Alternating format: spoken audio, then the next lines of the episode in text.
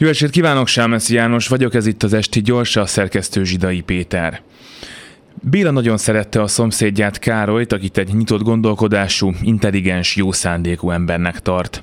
Amikor először meglátta, Károly metalikás pólót viselt, ennek kapcsán nagyon jól beszélgettek a 80-as, 90-es évek rockzenekarairól. Később kiderült, hogy mindketten kedvelik az amerikai futballt, a feleségüket és a pálinkát, utóbbi többször fogyasztottak is együtt a közeli kocsmában.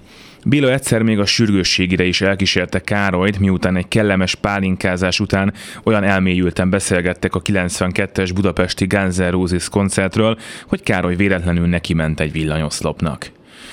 A sürgősségén 6 órát kellett várniuk, a mosdóban pedig nem volt WC papír, így Béla többször is megjegyezte, hogy a kormány talán többet is tehetne az egészségügyért. A felszakadt fejű Károlynak nem volt kedve beszélgetni, csak annyit mondott, hogy korábban sem volt jobb a helyzet, a hálapénzt pedig legalább már büntetik.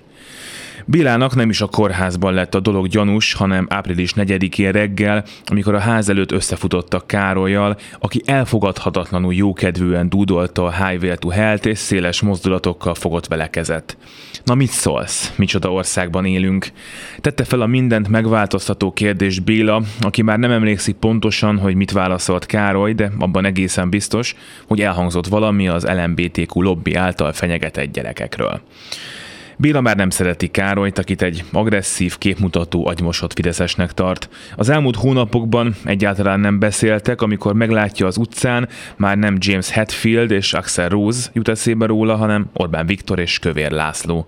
Nem is tudja már felidézni, hogy pontosan hogyan lettek egyáltalán jóban, és miről beszélgetnek egymással órákat olyan jó ízűen. A napokban egy arab házaspár költözött az utca túloldalára, Béláékkal és Károlyékkal szembe. Amikor a két férfi összefutott a ház előtt, a mostanában szokásos biccentés mellett Károly megjegyezte, hogy nagyon nem örül annak, hogy ezek itt vannak. Béla búlogatott, mert a migránsokat ő sem szereti. Már nem hitt benne, hogy még valaha jobban lesznek, az elköszönés mellé azért hozzátette, hogy mekkora király is a Mick Jagger, hogy 78 évesen is simán kigyógyult a Covid-ból.